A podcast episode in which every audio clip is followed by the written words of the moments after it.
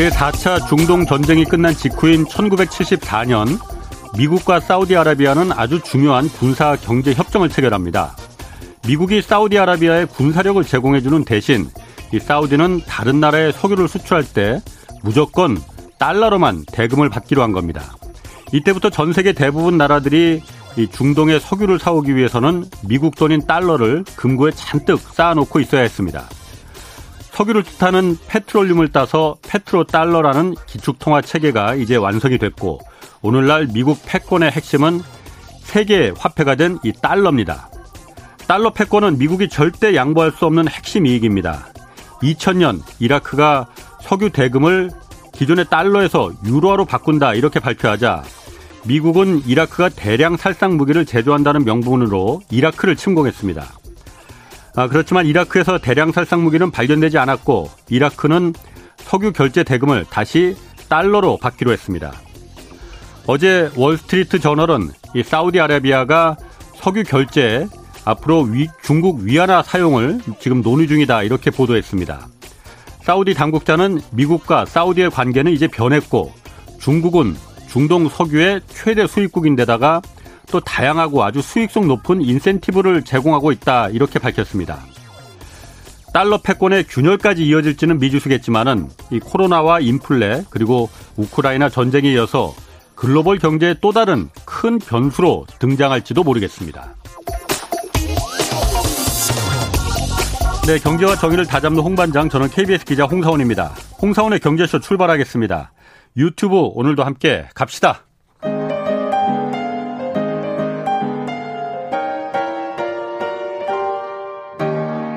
대한민국 최고의 경제 전문가와 함께 합니다.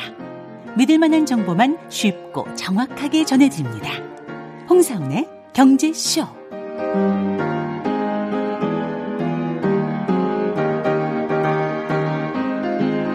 네, 러시아의 우크라이나 침공 그리고 이 때문에 국제 금융시장이 불안해지자 지금 달러 가치가 상승하고 있습니다. 달러 가치의 현재와 미래 오늘 좀 자세히 짚어보겠습니다. 김영익 서강대 경제대학원 교수 나오셨습니다. 안녕하세요. 안녕하십니까.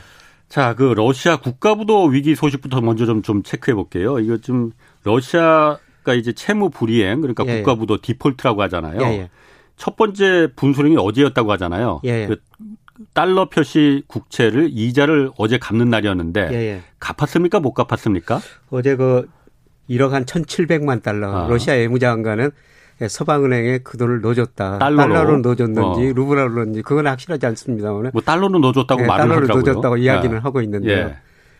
그런데 예. 은행도 스위프트에서 러시아를 다 배제하다 보니까 예. 미국 책임으로 떠넘긴 거죠. 받았다는 예. 사람이 없구만요. 예, 예. 그래서 아마 뭐 계속 이달 말 그다음에 예. 다음 달에도 20억 달러 이상 원리금 상한이 있는데요. 예. 갚기가 쉽지 않을 것 같습니다. 그래요? 예. 근데 러시아가 지금 달러가 없어서 못 갚는 건 아니잖아요. 어쨌든. 예, 그렇죠. 어. 그러면 90, 어. 1998년 그 러시아가 모라토리움 한번 선언한 적이 있었거든요. 있었죠. 예. 근데 그때하고 지금하고 상황은 정말 다릅니다. 음. 예, 그때는 러시아 부채가 GDP 대비 정부 부채가 155%였었어요. 예. 예, 어. 그런데 작년 3분기 국제 결제은행 통계 보니까 20%밖에 안 됩니다. 국가 부채가? 예. 재정이 상당히 건전한 상태죠. 예. 언제든지 갚을 능력이 있는데요. 예. 그래 러시아가 외환 보유액을 한 6,400억 달러 보유하고 있는데 네. 이걸 달러로 그렇게 많이 가지고 있지는 않고 뭐 금으로도 한 20% 정도 가지고 있고요. 다른 통화로 좀 가지고 있고 예. 실제 달러로 이용 가능한 것들은 음. 한 300억 달러 그것마저 좀 묶여 있으니까. 아, 300억 달러밖에 안 돼요? 예, 실제 가용, 아, 아. 예, 그거는 그 정도밖에 예. 안 된다는 겁니다. 어. 예, 그래서 부채를 갖기에 좀 쉽지 않을 것 같다. 예. 그래서 사실상 뭐 S&P 같은데, 예. 뭐 IMF 총재 같은 분도 그런 이야기를 했었죠. 사실상 디폴트에 근접하고 있다. 예. 예. 아니 그러면 지금 이게 제가 그 기사 보니까는 어, 어제 이제 달러 이자를 갚았는지 못 갚았는지 예, 예. 확실하지 않지만은 예. 어쨌든 못 갚았다 하더라도 한 달간은 유예 기간을 준다면서요. 그렇죠. 예. 한 달간 유예 기간. 그래서 다음 달 이제 15일 날 예. 최종적으로 부도 처리를 내냐 러시아 채권의 국채에 대해서 예, 예. 만약 그게 부도 처리가 되면은 무슨 일이 그럼 생기는 겁니까? 그러면 그냥 돈 띄는 거예요, 그러면은? 그 투자했던 나중에 어. 협의해서 갔겠죠. 어. 러시아가 그 다시 그 신용 등급을 회복하기 위해서는 예. 물론 그안 갚을 수도 있는데 아. 예, 그런데 그 그거는 결국 그 전쟁이 어떻게 전전 진전되느냐. 예. 예. 그리고 서방이 예, 러시아를 어떤 식으로 규제를 해제해 주냐 거기에 따라 다르겠습니다만은. 예. 뭐 일단은 못 받게 되는 것이죠. 못 받는다. 예. 그러니까 러시아 국채를 만약 내가 그 보유했었다 하면은 예. 일단 원금은 아직 상환 기간이 아직 돌아오진 않았으니까 모르겠지만은 예. 이자를 지금 받았어야 되는데 예. 못 받는 거군요. 근데 문제는 이제 다음 달에 원금까지 4월에는 한 20억 달러 정도 되거든요. 점점 액수가 커지네 그러면요. 예, 그렇습니다. 어. 그럼 그거 만약 원금 내가 꼭 받아야 되는데 필요한 돈인데 못 받은 그럼 어떻게 그 뭐 국제 소송을 거는 러시아에 소송을 걸어서 받아야 되는 거예요? 어떻게 해야 되는 거예요, 그러면은? 나중에 소송까지 가겠으면 우선은 뭐 부실 여신 처리해야 되겠죠. 음. 예. 그런데 이게 러시아가 세계 그 금융회사의 익스포저라고 그러죠. 위험자산 예. 한 0.3% 정도밖에 안 된다는 겁니다. 0.3%. 예.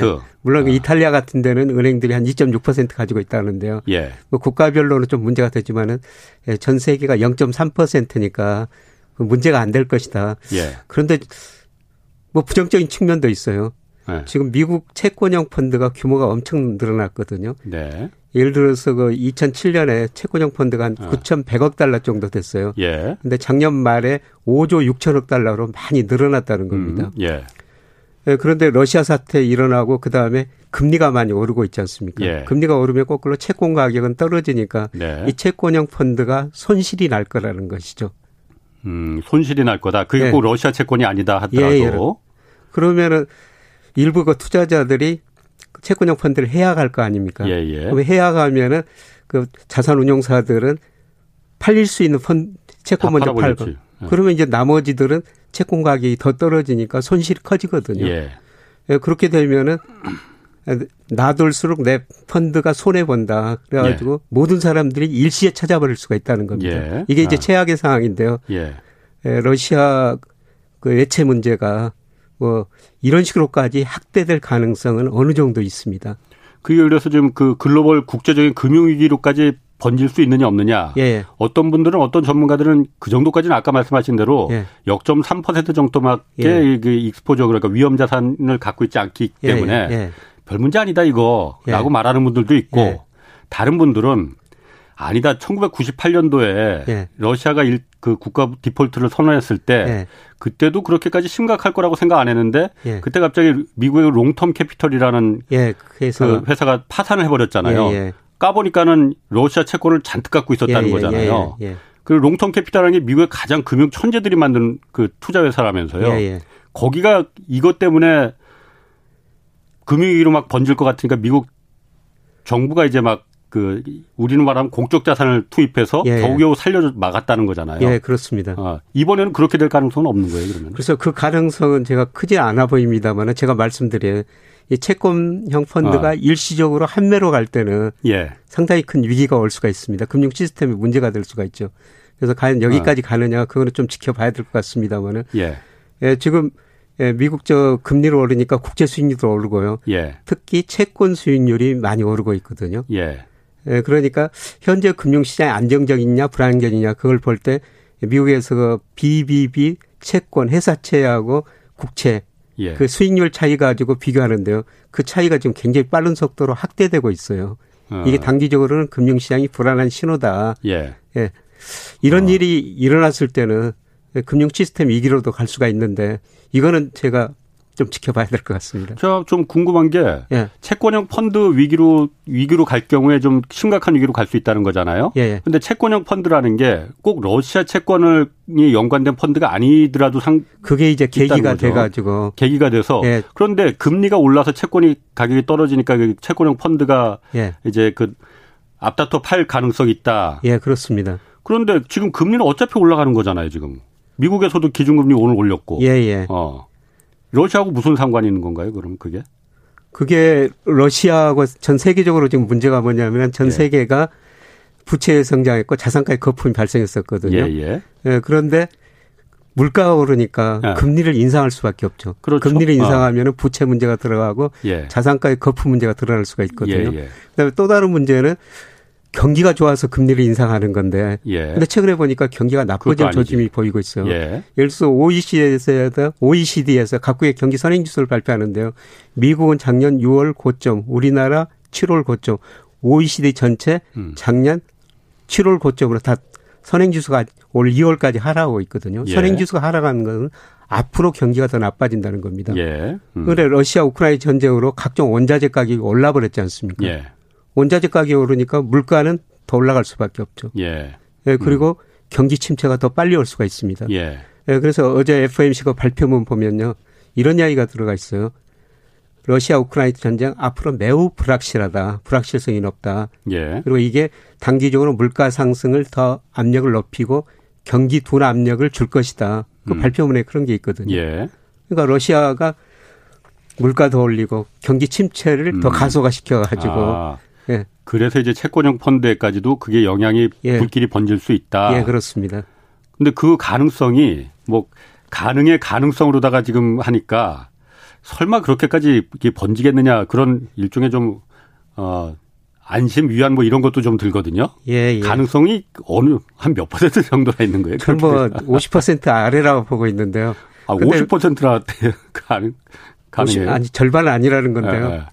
근데 우리나라에서는 이런 이야기가 거의 보도가 안 됩니다. 예. 근데 그 S&P 같은데 아. 그 그런 번연에 이런 자료를 가끔 최근에 냈었거든요. 어. 예. 저도 그러니까 러시아가 직접적인 원인이 돼서라기 그 러시아 그러니까 채권이나 이런 게 직접적인 원인이라기보다는 예. 이 사태가 번지고 번져서 책 국제적인 채권 펀드가 갑자기 이제 이 들불처럼 이제 소도 너도나도 이제 그 현금으로 바꾸려는 그 시도가 있을까봐 지금 그렇게 되면 금융위로 갈 수 있다라는 그렇죠. 걸그 말씀하시는 문제가 쌓였는데 아. 러시아가 그 문제를 터뜨릴 수도 있다. 도화선이 돼서 예예. 예. 음. 이 어. 가능성이 뭐 50% 이하라고 보는데 어. 하여튼 한번 지켜봐야 될 것 같습니다. 그러니까 말이에요. 최근에 저 미국 채권형 펀드 보니까 돈이 조금씩은 빠져나가고 있거든요. 예, 예. 예, 일부씩 음. 좀 빠져나가는데 음. 이게 이제 한 번에 빠져나가면 심각한 문제가 발생할 수도 있는 거죠. 그것도 한번 좀 지켜봐야겠습니다. 예, 예, 예. 왜냐하면 금융위기라는 게 사실 과거에도 보면은 리만 브라더스 사태 때도 그렇고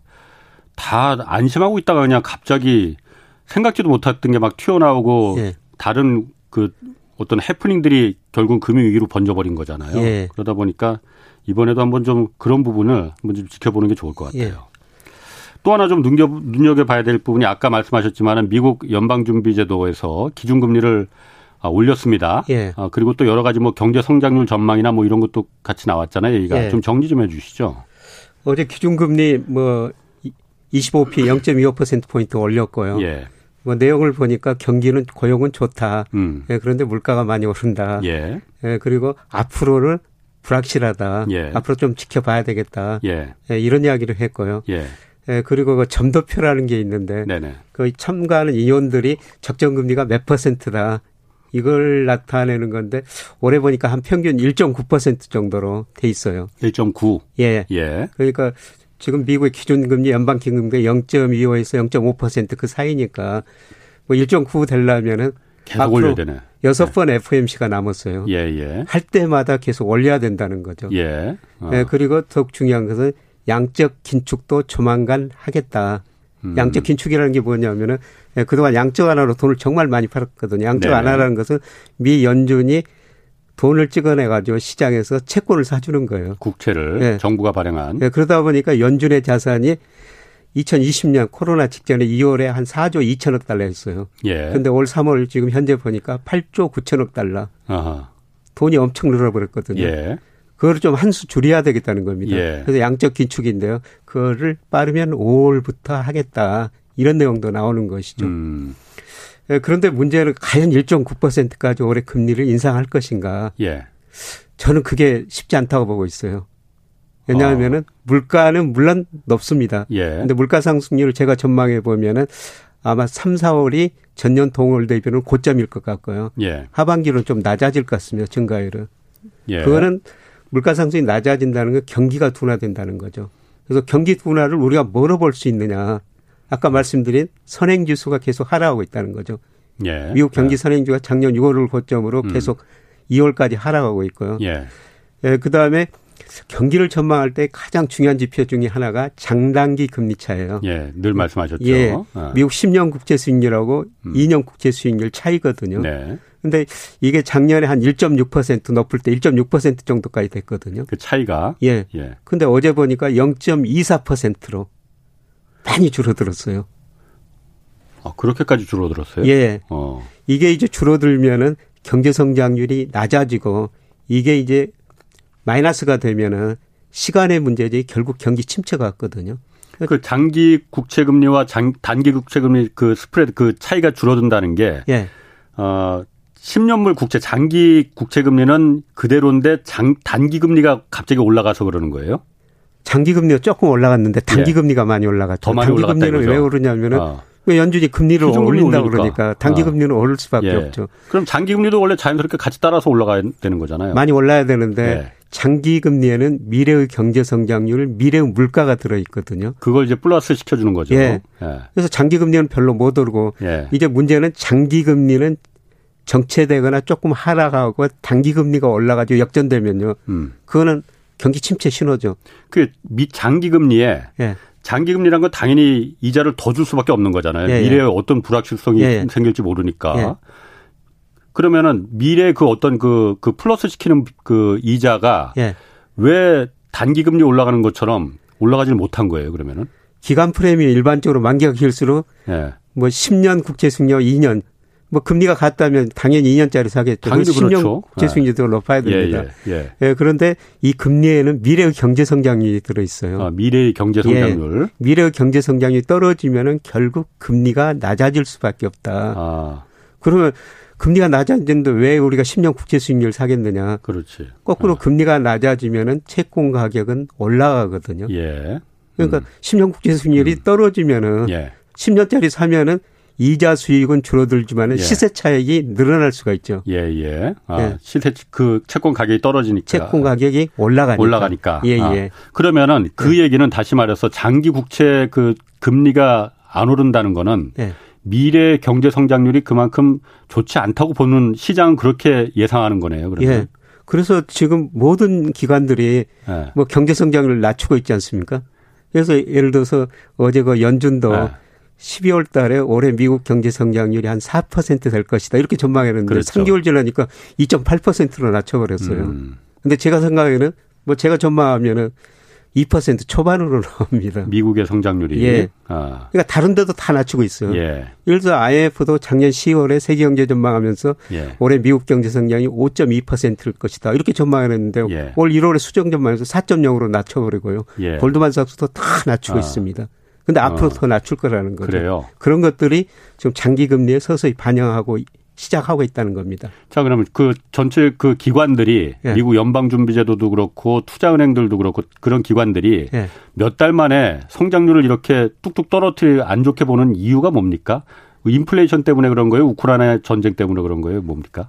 우크라이나 전쟁도 들어가고요. 예. 더욱 중요한 건 미국 소비예요. 소비? 예. 예. 그러니까 각 국가에서 그 GDP 국내 총산은 소비가 차지하는 비율이 다 다르거든요. 그렇지. 그래서 예. 미국은 70%, 일본은 한 56%, 예. 우리나라는 한46% 정도요. 예. 근데 미국은 70%가 소비거든요. 소비와 왕국이니까. 예. 예. 그런데 최근에 소비 심리가 굉장히 빠르게 예측되고 있어요.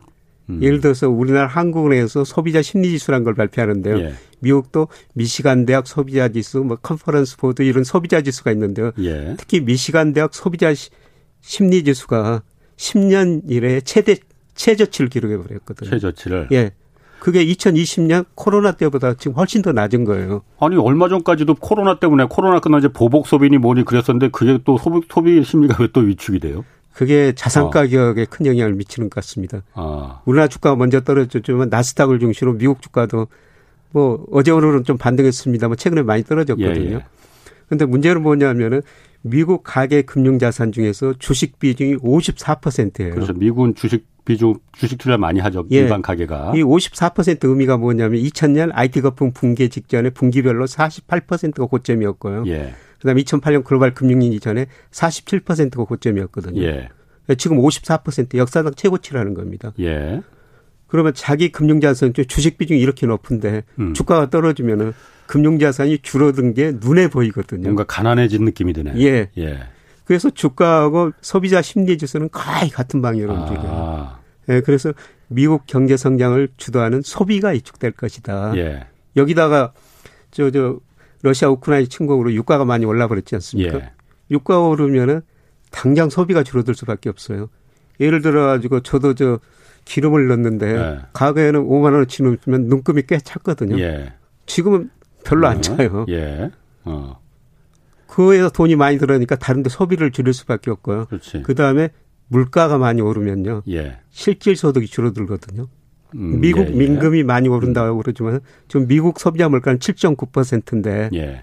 지금 임금 상승률은 5%대예요. 예. 그러면 실질 임금은 마이너스, 마이너스 2%죠. 예. 실질 임금이 줄어드니까 예. 소비가 줄어들 수밖에 없죠. 아. 그래서 그걸 가지고 계속 지금 성장률을 낮추고 있습니다. 아, 그렇기 때문에 그 성장률을 낮추, 낮추게 몇 달 전보다 낮추게 본다. 뭐 석 달 사이에 이렇게 어. 많이 낮추고 있고요. 예. 또석 달 지나면 제가 생각하는 더 낮출 것 같습니다. 어. 아니 그런데 그 똑똑하다는 사람들이 그 우크라이나 우크라이나 전쟁이야 뭐 그건 예견 못했다고 쳐요.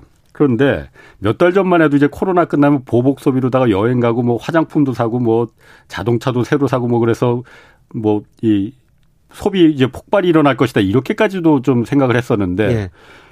그걸 몇 달 전까지 그렇게 생각했었던 거잖아요. 그래서 예. 성장률도 미국도 4% 잡고 뭐 그랬었던 거잖아요. 예. 그 몇 달 만에 이렇게 바뀔 수가 있는 그 그게 전문가들 맞아요? 저도 부끄럽습니다. 예, 그리고 저 미국 사람들이 작년 예. 코로나 때문에 소비를 안 했었어요. 그래서 저축률이 20%가 넘었었거든요. 예, 예. 근데 올 2월 저축률 보니까 7%밖에 안 됩니다. 지금 미국 고용 상태가 좋다고 그러는데요. 예. 미국 사람들이 일을 별로 안 하거든요. 예. 그래서 고용률이 2007년 글로벌 금융위기 음. 전에 미국 사람들 고용률이 한 68% 정도 됐어요. 예. 예. 그런데 최근 많이 경기가 좋다고 그러는데 62%밖에 안 되거든요. 예. 예. 최근에 제 선배가 그 CES 때문에 미국 가서 뭐 단체로 여러 명이 갔나 봐요. 그 가전 박람회. 예, 가전 예. 박람회. 예. 그래서 점심을 먹으러 갔는데 뭐 단체로 한 10명 가까이 갔나 봐요. 예. 식당에서 밥을 줄 수가 없다는 겁니다.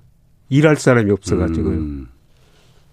예, 그래서 미국 사람들은 왜 이렇게 일을 안 하느냐. 예. 곰곰이 생각해 보니까 두 가지라는 겁니다. 예. 예. 첫 번째로 예, 코로나를 겪으면서 정부가 가게한테 돈을 많이 줬지 않습니까? 예. 그돈 가지고 좀 살고요. 네. 그다음에 코로나를 거치면서 미국 사람들이 한 96만 명 정도 죽었거든요. 예. 2차 세계대전 거치면서 한 42만 명 민간 군이 다 합쳐가지고 그 정도 죽었다는 겁니다. 예. 그두 배 이상 죽었다는 거죠. 예. 그래서 음. 이런 것들을 보면서 그냥 열심히 일하고 음. 그렇게 뭐 살지 말자. 어. 그냥 적당히 먹을 것만 있으면. 바뀐 거예요? 어. 결국 그 소득이 없으면 다시 예. 일자리 나올 텐데요. 예. 지금 미국의 일자리가 그렇게 부족하거든요. 아, 아. 일을 안 하니까 예. 소비할 돈이 갈수록 줄어드는 거죠. 아, 음. 그래서 소비가 위축될 수밖에 없다는 거죠. 그렇군요. 참 알겠습니다. 그좀 주제를 좀 바꿔봐서 제가 아까 오프닝에도 잠깐 좀 얘기를 했지만은 사우디아라비아가 이제 석유 결제 지금까지는 이게 달러로만 무조건 석유 살려면 달러로만 예. 냈어야 되잖아요. 예. 이게 어쨌든 미국이 만들어 놓은 그 정교한 그 예. 달러 패권의 그 시작이었는데 사우디아라비아가 이제 앞으로 중국 위안화 이걸 허용하길 아직 허용한 건 아니에요. 예. 예. 허용할 것 같, 하겠다라는 논의를 지금 하고 있다고요, 중국하고. 예. 이 가능성이 있는 얘기입니까? 저는 가능성이 있다고 생각하고 있어요. 그 한번 왜 가능성이 있는지 한번 좀 들어보시죠. 예. 그래서 잘 아. 말씀하신 것 달러가 기축통화된 것은 1944년과 브레튼 우주 체제. 예, 예. 그래서 금 1원 수당 35달러 예. 고정해 놨지 않습니까? 금하고 맞바꿨죠. 예. 예. 그러다가 이제 베트남 전쟁이 일어나면서 예. 미국 정부가 돈을 많이 써야 되는데 예. 뭐 돈을 찍어낼 수가 없으니까 예, 결국 릭슨이 74년인가요? 예. 예. 그거 저 완전히 저 브레튼 우주 폐기하고 예, 예. 근본이익을 폐지하지 않습니까? 예, 예. 그 뒤로 이제 어. 달러가 많이 풀리면서 이게 세계 경제 성장에 크게 기여했었어요. 예. 네, 그리고 말씀하신 것처럼 뭐 75년 주변에 뭐 사우디가 74년에 어, 그게 이제 그 한 거고 브레튼 우즈 예. 그 금태한 확그 파기한 거는 그게 70년 되긴 한데 몇 예. 년도인지 정확히는 제가 기억이 안 나네요. 71년입니다. 아, 71년. 예, 71년 아. 닉슨 대통령. 아, 맞아요, 맞아요. 예. 그리고 폐기하고 74년에 사우디아라비아 나라 키신저가 날아가서 예. 야 우리가 너희들 군사로 보호해 줄 테니까 예. 그때 중동 정전에서 이스라엘한테 예. 예. 졌잖아요. 예. 깨졌잖아요. 그러니까는 예. 우리가 보여줄 테니까 앞으로 석유는 달러로만 팔아. 예. 이렇게 해서 이제 그 달러 그 기축 통화를 완성시킨 거잖아요. 예, 예. 아. 근데 그때는 미국이 예. 세일가스가 별로 생산이 안 돼가지고 미국이 원유 수입국이었거든요. 그렇죠. 근데 지금은 미국이 순, 수출국이죠. 예. 예, 그리고 사우디 원유 생산 중 한 4분의 1 정도를 중국이 가져간다는 겁니다. 아, 예. 아. 그래서 사우디가 지금 미국이 많이 뭐 기대만큼 미국이 또 안 도와주고 있거든요. 예. 예멘 사우디가 파병했는데 예. 거기 미군이 철수해 버렸죠. 예. 그 다음에 지금 미국하고 이란하고 조금 사이가 조금 좋아질 조짐을 좋아질, 보인다고 예. 그러니까 예, 예. 사우디가 어쩌면 미국에 대한 저항일 수도 있는데요. 어. 예. 여러 가지 이유가 있습니다만. 예. 예. 그래서 그냥 중국한테 원유 수출하는 거는 위안화로 받겠다. 예. 이런 식으로 나가고 있는 것이죠. 어. 예, 중국이 장장기적으로 위안화 국제화를 포함한 금융 강국을 추구하고 있어요. 네네. 네. 예, 그동안 중국이 미국하고 교역해 가지고 정말 많은 무역 흑자를 얻었었거든요. 그래서 예. 2001년 중국이 세계 무역 규계에 가입하죠. 그리고 작년까지 하고 보니까 예. 미국에서 무역 흑자가 무려 5조 8천억 달러 돼요. 예. 중국 입장에서는 음. 미국에서 5조 8천억 달러가 중국으로 돌았죠. 그렇죠. 그러면 그거를 중국 이하나로 바꾸면 중국 통화량이 많이 늘어나 버려요. 음, 예. 네. 어. 그래서 그 이하나를 가지고 아저 달러를 가지고 수입하면서 예. 다 달러로 결제해 줬죠. 아하. 근데 갈수록 그 규모가 줄어들고 있거든요. 예. 달러가 어. 줄어들고 있어요. 예. GDP 대비 경상수지 흑자도 1% 이하로 줄어들고 있거든요. 들어오는 달러가 줄어들고 있다는 거죠. 음. 그거를 이제 이 하나로 그냥 수입하면서 줘버리겠다는 겁니다. 달러 체계를 벗어나려면은 달러를 갖다가 우리가 쓰지 말아야 된다. 그렇죠. 어. 그러니까 중국이 중기적으로 추구하는 거는 위안화 국제화를 포함한 금융 강국이에요. 예. 그래서 그동안 미국하고 무역 전쟁을 했지 않습니까? 예. 지금 기술 전쟁 하고 있는 거죠. 예. 그 어. 다음 목표가 위안화 국제화를 포함한 금융 강국이에요. 네. 예. 그러니까 미국이 미국 달러를 중국이 미국 달러를 보면서 참 그동안 불어했었죠. 가만히 보니까 미국 사람들이 그렇지. 거의 20센트, 40센트 비용 들어가지고 100달러 지표를 찍어내가지고 그 돈 가지고 중국에서 옷도 사오고 신발도 사오고 예. 무기 생산 세계 음. 경찰 노릇을 하거든요. 뭐 그게 기축 통화의 그 매력 이점. 아닙니까? 예. 미국 핵심이 그거고. 덩사핀 시장을 개방하면서 이런 이야기를 했다는 겁니다. 예. 창문을 열면 신선한 공기가 많이 들어오지만 파리도 들어온다. 아하. 그래서 우리가 어떤 행동을 했을 때 긍정적, 부정적 양면 효과가 있죠. 예. 음. 그래서 긍정적 효과가 크다면은 뭐 계속 이런 일을 할 수가 있고요.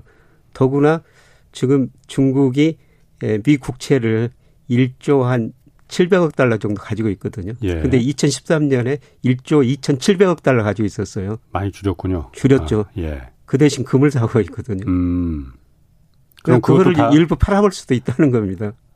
어떤 걸 판다는 거예요, 그러니까? 가지고 있는 미 국채를요. 국채를 그게 이제 금융전쟁 시나리오죠. 아니 그러면 각 국채를 팔아버리면은 국채 가격이 떨어질 거 아니에요. 자기들도 손해 보죠. 그러니까 중국도 손해지 그러면. 손해 보는데. 예.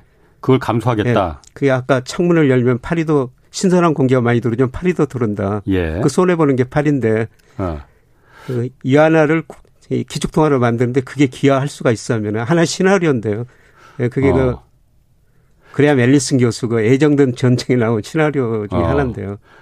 뭐 저는 그 가능성 어. 전혀 배제할 수 없다고 생각하고 있습니다. 지금 유튜브 댓글에도 많이 나오는 그 우려가 예. 사우디 큰일 났네. 조만간 사우디의 봄 나오겠네. 이런 얘기 나오거든요. 당연히. 예. 왜냐하면 그 석유라는 게 예. 과거 1970년대처럼 그렇게 어떤 절대적인 그 힘을 갖고 예. 있는 에너지원은 이제 그 좀 퇴색이 되긴 하지만은 그렇죠. 그래도 석유인데 석유 대금을 갖다 달러로 고정시키는 게 이제 미국의 핵심이 그 달러 패권의 중심이었는데 네. 이걸 갖다가 그 북이라는 게 한 번 터지기 시작하면은 순식간에 터지는 거잖아요. 예. 위안화를 허용한다면은 누군가가 예. 허용한다면은 예. 어 위안화만 허용하겠어? 유로도 허용하고 예. 엔화도 허용하고 예. 한국 원화도 허용하고 다 할 수 있는 거잖아요. 그럼 결국은 달러가 달러로만 석유를 살 수 있었던 그 기득권을 이제 미국이 포기해야 되는 거잖아요. 그렇죠. 미국이 가만 있습니까 그러면은? 가만히 있지 않으면 어떻게 좀 알겠습니까? 아니 그래서 네. 미국이 사실 네. 다른 네. 것보다도 달러 패권을 무너뜨리려는 네. 시도에 대해서는 항상 군사력을 앞세웠잖아요. 네, 군사력을 가지고 했었는데요. 예. 그런데 지금 세계 그 중앙은행이 예. 예를 들어서 애완 보유액을 달러 되고 유로 그다음에 엔 이런 거로 다 나눠 놓지 않습니까? 예, 예. 그런데 2000년에 보면은 세계 중앙은행이 외환보유 중 71%가 달러였어요. 예. 예 그런데 아. 작년 3분기까지 IMF가 통계를 발표했는데 예. 그게 59%로 줄어들었거든요. 예. 예 그만큼 달러에 음. 대한 신뢰도가 줄어들고 있다는 것이죠. 아. 그래서 그 사이 유로가 늘어났고요. 최근에 예. 보니까 위안화가 아직 비중이 3%밖에 안 되는데 네. 이게 좀 빠른 속도로 늘어나고 있어요. 음. 이게 저는 물론 아직도 달러 기축통화고 앞으로도 뭐 몇 년간 기축통화인데요. 예. 기축통화 역할이 상대적으로 축소되고 다변화된다는 거죠. 네. 예. 어. 그럼 저 신미영님이 그럼 네. 위안화 사야 하나요? 이렇게 물어보셨거든요. 직접적으로. 저는 사야 된다고 보고 있습니다. 아 위안화. 네. 위안화 사야 된다고 아, 보고 있습니다. 지난번에도 김 교수님 미국 쪽보다는 주식도 중국 쪽에 투자하는 게 지금 유리하다. 예, 최근에 중국 주가 많이 떨어졌습니다만은. 예. 저는 장기적으로 세계 성장축이 미국에서 아시아 쪽으로 이전되는 과정이다. 예. 이렇게 보고 있는데요. 예. 예를 들어서 2000년에 미국 비중이 세계에서 차지하는 비중이 거의 35%까지 갔어요. 근데 지금 24%로 줄어들었고요. 예. 중국이 2001년 세계 무역기구 가입할 때 세계 GDP에 차지하는 비중이 2%, 2%였습니다. 예. 예. 작년 보니까 18%. 예. 예. 주요 연구기관들이 빠르면 2029년, 늦어도 2030년 중국의 전체 GDP가 미국 GDP를 초월할 거라는 음, 겁니다. 예, 예. 음. 우리 수출만 보더라도 저는 세계 경제 흐름을 알 수가 있다고 생각하는데요. 예. 우리 수출 중에서 미국, EU 비중 계속 축소되고 있고요. 네. 특히 미국 비중이 많이 축소됐죠. 예. 예, 중국 비중 계속 확대되고 있고요. 예. 최근에 보니까 아세안 비중이 많이 높아지고 있습니다. 아세안? 예. 예. 아세안 비중이 2000년에 우리 수출에 차지하는 비중이 한 11% 정도 됐는데요. 네. 뭐올 2월 통계 조금 더 지켜봐야 될 것 같습니다. 올 2월 통계까지 보니까 18.8%나 돼요. 음. 그러니까 우리가 전 세계로 수출하는데 우리 수출이 잘 되는 지역이 그 지역이 경제 성장률이 높은 거라는 거죠. 소비가 그러나. 많이 된다는 거죠. 아, 네. 그렇군요. 그러면은 미국 입장에서 네. 뭐 어찌 보면 당연한 얘기일 수도 있겠지만은 만약에 그 기축 통화 체계가 네. 지금 거의 뭐 달러 일방적인 예. 체제였잖아요. 예. 이게 좀 무너지면은 예. 미국은 뭐가 안 좋아지는 겁니까? 미국은 물가가 오를 수가 있죠. 물가가? 예. 왜 그렇죠? 달러가 약세가 되니까요. 아, 약세가 예. 되니까. 그러니까 달러 가치가 아. 최근에 약간 오르지만은 예. 장기적으로 계속 떨어지고 있어요. 장기적으로는 예. 우리가 흔히들 보는 거 달러 지수 이게 이제 주요 선진국 통해에 대해서 달러 가치가 어떻게 되느냐. 예. 이게 예를 들어 가지고 예. 85년 4월에 149.7이었었습니다. 예. 근데 지금 98점 되거든요. 예. 달러 가치가 계속 떨어지고 있죠. 아. 그동안 크게 두 번 떨어졌어요. 예. 85년 예, 9월 플라자 합의를 통해 가지고 그때는 미국이 인위적으로 달러 가치 하락을 유도했습니다. 일본하고 독일 불러서 예. 예. 자기네가 재정 적자, 경상수지 적자가 늘어나니까 우리 너무 어렵다. 어. 우리 달러 가치 하락 유도해야겠다. 엔 강세, 마르크 강세를 유도해라. 예. 그때 애니 무려 1년 반도 안 되는데 48%로 오면서 그, 렇죠 일본이 받아들였죠. 그러니까, 예. 어. 일본 수출 기업들이 아우성을 치니까 일본 정부가 돈을 많이 풀어가지고 일본 자산가에 엄청난 거품이 80년대 후반에 발생했다가 예. 거품이 발생하니까 90년대 안 되겠다 싶어가지고 금리 인상하니까 거품이 붕괴되면서 예. 일본이 그렇게 어려워졌지 않습니까? 예.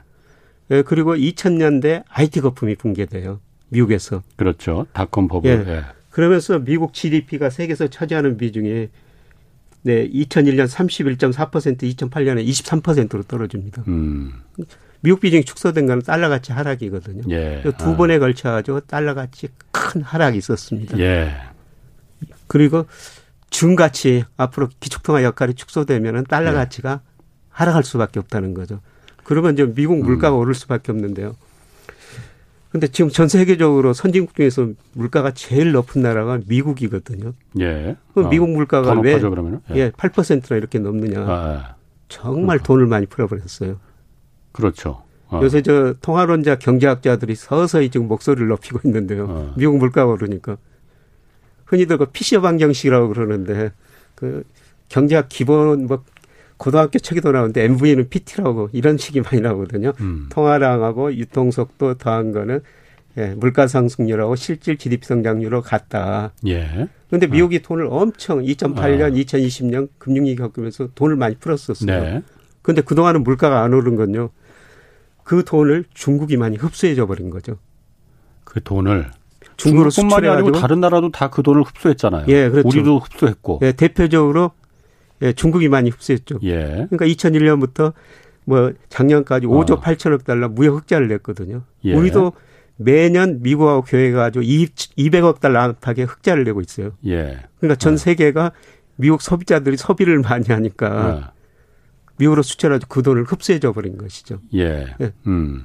근데 문제는 미국 소비자들이 부채가 지금 많아졌고 가가처럼 소비를 안 할 거라는 거죠. 어. 그러면 어. 그 돈들이 세계 다른 나라를 안 나가고 예.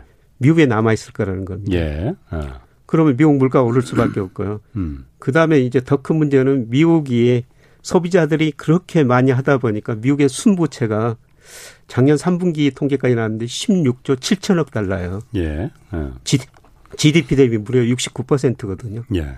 2011년 8월 달에 S&P가 미국 국가 신용 등급을 한 단계 낮춘 적이 있었어요. 그렇죠. 예. 예 그때 낮춘 예. 이유가 미국 정부 부채가 늘어난다, 대외 부채가 늘어난다. 그때 대외 부채가 GDP 대비 23%였습니다.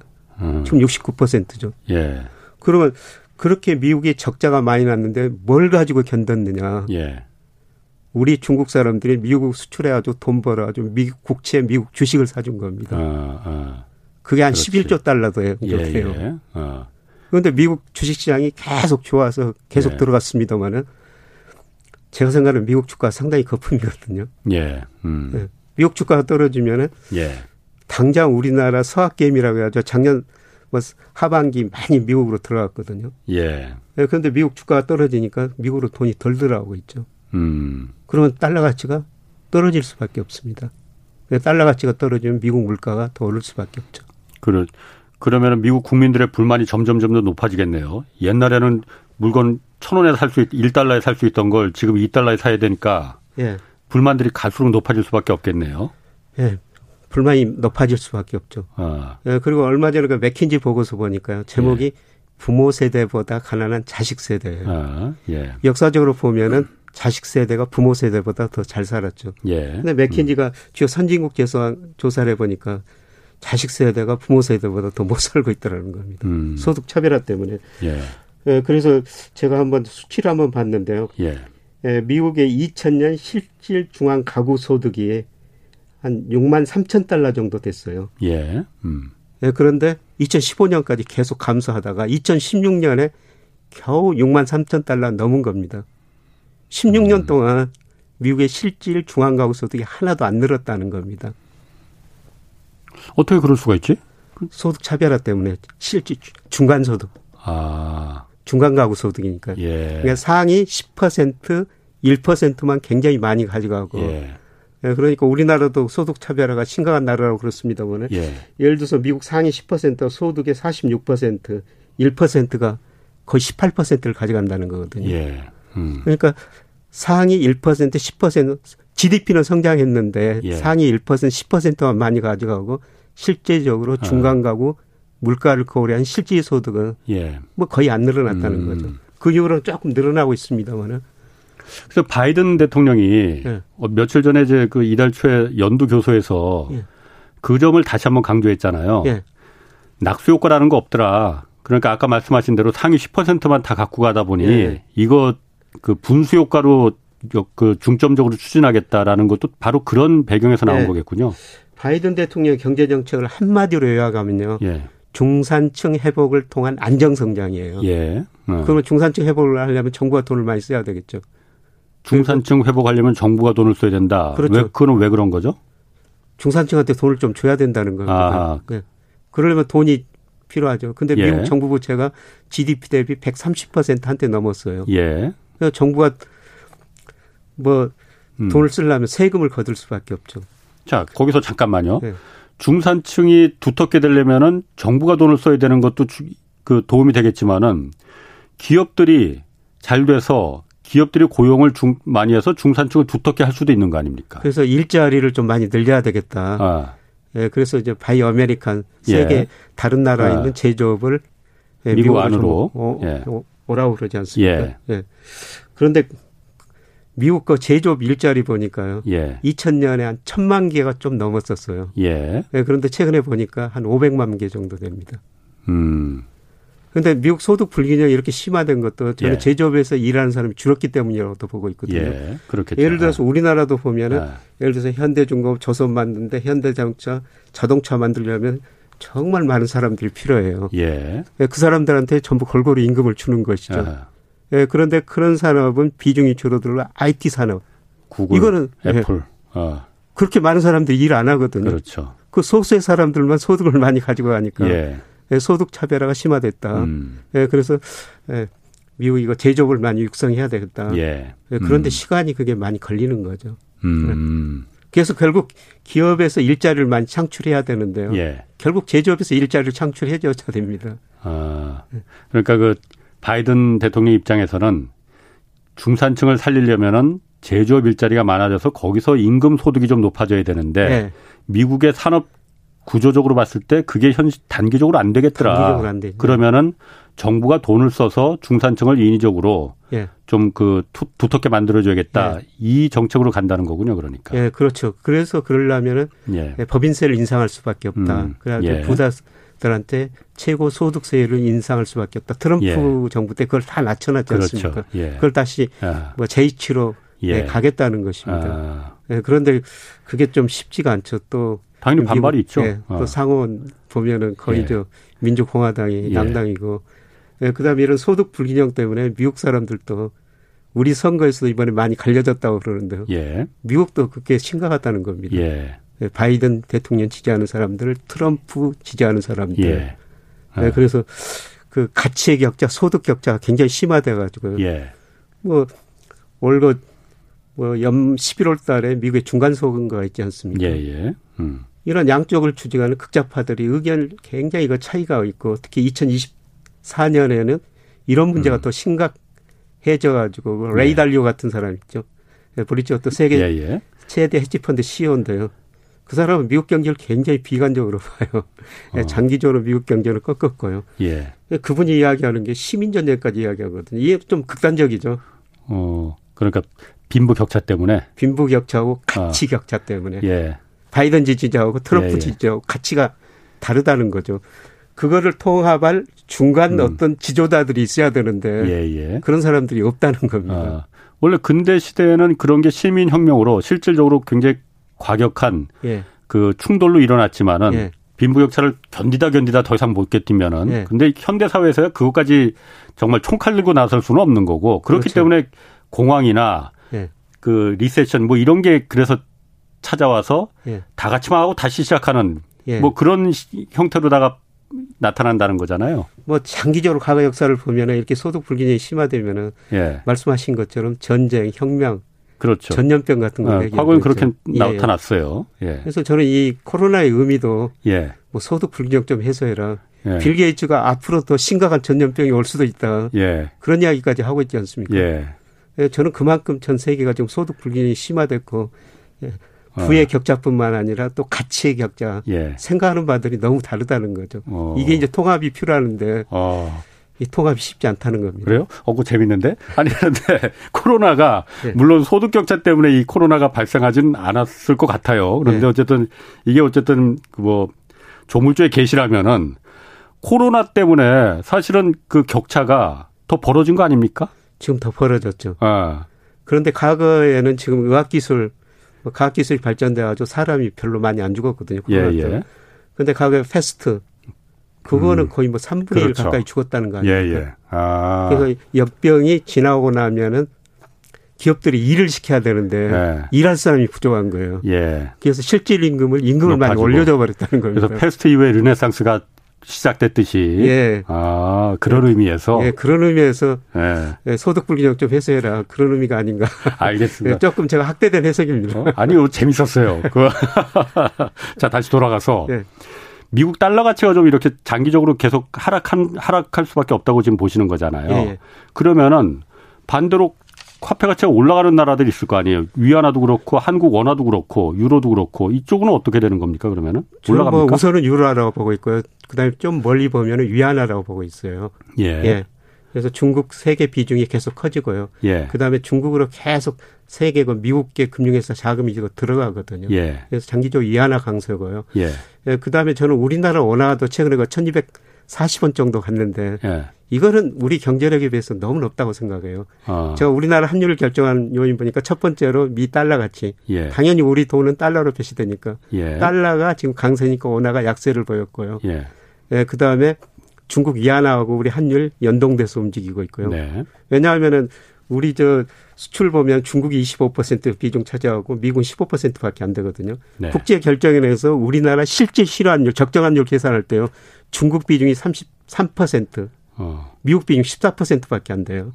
음. 그러니까 우리나라 환율은 갈수록 중국 그러겠네요. 연동돼서 움직일 수밖에 없다는 아. 거죠. 아. 네, 그리고 우리나라 경상수적자 작년에 GDP 대비 49%. 그다음에 요새 금리 문제가 되는데요. 미국이 금리를 올리면은 미국으로 돈이 빠져나가지고 원화가 떨어질 거 아니냐. 돈이 빠져나가가지고. 음.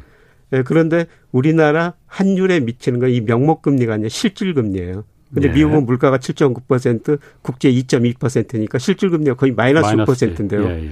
우리나라 소비자 물가 3.7. 금리는 지금 한 1.5. 10년 국채 수익률 어. 2.7이거든요. 아, 마이너스 1%밖에 안 돼요. 예. 그러니까 주식시장에서 돈이 빠져나갔지만은 채권 시장으로는 우리나라로 계속 계속 음. 돈이 들어오고 있습니다. 음. 그러니까 장기적으로는 달러 가치가 하락하고 예. 위안화 가치 상승하니까 원화 가치 상승할 것이다. 예. 그다음에 우리나라 경상수지 올해는 많이 흑자가 줄어들 거예요. 예. 근데 우리나라 경상수지가 적자로 돌아설 가능성 굉장히 낮습니다. 물론 상품 소지는 수출이 줄어들면서 좀 줄어들 텐데요. 예. 우리가 97년부터 외환위기를 겪고 98년부터 저축이 투자보다 높아지면서 경상수지 흑자가 계속 났거든요. 예. 그 돈 가지고 우리가 해외 직접 투자도 했지만은 증권 투자, 주식 음. 투자를 많이 했어요. 예. 그래서 해외에서 이자 소득이 들어오고요. 음. 매년 배당 소득이 들어옵니다. 예. 음. 이런 것 때문에 우리나라 경상수지가 적자 날 수가 없거든요. 예. 그리고 우리나라 금리가 실질 금리가 미국보다 높으니까요. 저는 1240원. 이건 환율이 너무 높다고 보고 있습니다. 음. 저는 이것 때문에 조금 지나면은 외국인들이 우리 주식을 살 거라고 보고 있어요. 그렇군요. 예. 하늘이님이 이 질문하셨는데 경제 성장률이 이제 갈수록 그 떨어진다고 이제 수정 전망치를 계속 내놨잖아요. 예. 근데 주가는 하반기쯤 반등하신다고 김 교수님이 했잖아요. 예. 그때 저, 저도 기억하는데 4월이 좀뭐 예. 그 기회라고도 예. 하셨어요. 그래서 4월을 콕 집어서 말씀하셨는데 하반기쯤 반등한다는 그 이유는 뭐냐, 뭐냐고 물어보셨거든요. 주가 저평가 국면에 들어섰습니다. 워낙 떨어져 있으니까 예. 지금. 제가 어. 일평균 수출 금액이나 그다음에 우리나라 경상 GDP로 평가하면요. 예. 그동안 제가 주가가 고평가돼 있기 때문에 주식 비중 줄이십시오, 줄이십시오 어. 말씀드렸는데 예. 일평균 수출 금액에 비해서 저평가. 그다음에 우리나라 명목 GDP에서 보면 적정 주가 한 2,900 정도 나오거든요. 예. 그러니까 저평가 영역이 들어섰기 때문에 아. 지금 주식을 사시라고 지금 그렇게 말씀드린 겁니다. 음, 저 여기서 또 아. 떨어질 아. 수가 있어요. 아. 주가라는 게 오를 때는 가대평가, 예, 예. 떨어질 때는 연 경착륙하면서 예. 지금 가소평가 국면에 들어선 겁니다. 예. 예. 그럼 그 4월이라는 게 아직 4월은 아직 안 됐어요. 그런데 지금이 그 타이밍이라고 보시는 거예요, 그러면? 저는 좀좀 더 떨어지리라고 보고 있습니다. 4월까지도. 4월까지도. 예, 지난번 어. 방송하면서 4월에 어. 한 2,500까지 떨어질 수 있습니다. 말씀하셨는데 예. 뭐그 시점 주가 지수는 정확히 맞출 수가 없는데요. 예, 물론이죠. 아직도 예. 저점은 아니다. 아직 저점 조금 아니다. 더 떨어질 여지가 남아 있는데 예. 문제는 이제 우리 주가가 저평가 영역에 들어섰으니까 예. 지금은 주식 팔 시기가 아니고 조금 더 떨어지면은 조금 더 더 사셔야 된다. 예. 예. 이런 말씀을 드리고 있습니다. 성장이 뒷받침되지 않는데도 워낙 주가가 떨어져 있으니까 그냥 예. 사자는 겁니다. 성장률은 떨어지고 수출 증가율도 떨어집니다. 예. 그에 비해서도 주가가 지금 너무 밑으로 떨어져 있다는 아, 거죠. 예. 음, 성장이 뒷받침이 안 돼. 실적은 그건 둘째치고 일단 예. 너무 주가가 지금 낮아 그러니까 제가 드리는 있으니. 말씀은 아. 3,300 작년에 예. 갔는데 거기까지 가기는 힘들다. 아. 예, 그런데 2,900이 적정 주가니까 예. 2,900까지는 갈 수 있다. 아. 네, 그런 말씀을 드리는 그렇군요. 겁니다. 그러면은 그 달러 가치는 이제 하락하고 원화 가치나 다른 화폐 가치는 좀 올라가고 그러면은 네. 뭐 이것도 비교가 될지 모르 비트코인 같은 건 어떻습니까 그러면은? 저는 비트코인도 좀 사야 된다고 보고 있습니다. 어, 옛날에 사지 말라고 하셨. 아니요, 계속 사라고 그랬는데. 아, 그러셨나? 제가 사라고 아, 드렸는데. 아, 예. 많이는 사지 마십시오. 아, 아. 투자 자산의 한 5 내지 10% 정도만 아, 사십시오. 예. 계속 이런 말씀을 드렸습니다. 아. 왜냐하면 저는 장기적으로 달러 가치가 떨어지기 때문에 예. 달러 가치 대체 자산이 코인이 하나가 될 수가 있다. 아. 네, 그래서 그런 의미에서 달러 대체 자산으로 코인을 좀 사셔도 된다. 알겠습니다. 알겠습니다. 아이고 고맙습니다. 오늘 말씀 고맙고요. 지금까지 김영익 서강대 경제대학원 교수 함께했습니다. 자 오늘 여기까지 하겠습니다. 내일 다시 찾아뵙겠습니다. 지금까지 경제와 정의를 다잡는 홍반장 홍사원의 경제쇼였습니다.